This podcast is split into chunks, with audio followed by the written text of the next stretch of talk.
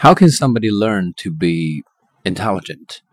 Well, I think the first thing that we need to bear in mind is that we are all born with certain amount of intelligence, and if we want to increase that, um, it takes a lot of effort and a lot of deliberate practice. And above all, I think the easiest approach is that we need to read extensively, um, especially those areas which um, we do not have um, a very deep understanding about.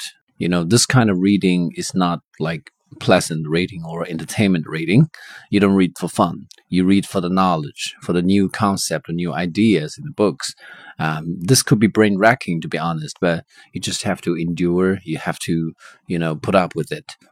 Um, another method that I can think of at this moment is to maybe play some um, intelligent games, such as playing chess or cards, or you know some tabletop games in which you need to you know deduct from the given information, and then you, um, with years of practice, you will um, develop the kind of ability to think in certain ways Oh, and the last one that I think we should not neglect is the power of food.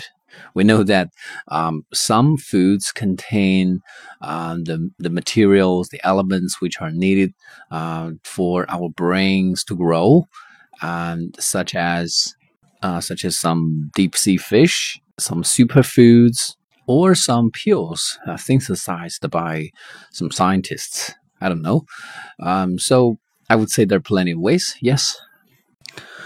嗯，最近就要马上参加雅思口语考试的同学，如果需要呃最新的雅思口语素材，可以欢迎在淘宝中搜索“长沙雅思”，然后呢获取最新的雅思口语答案的这个示范文本。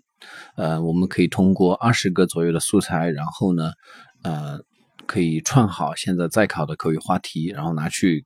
到口语考场上去使用，而且呢，嗯，这些话题呢不会是嗯非常难去背诵啊。我是经过这个逻辑的这个啊编排，然后呢会让大家比较轻松的能够记忆下来。OK，啊，Thank you very much. I will see you next time.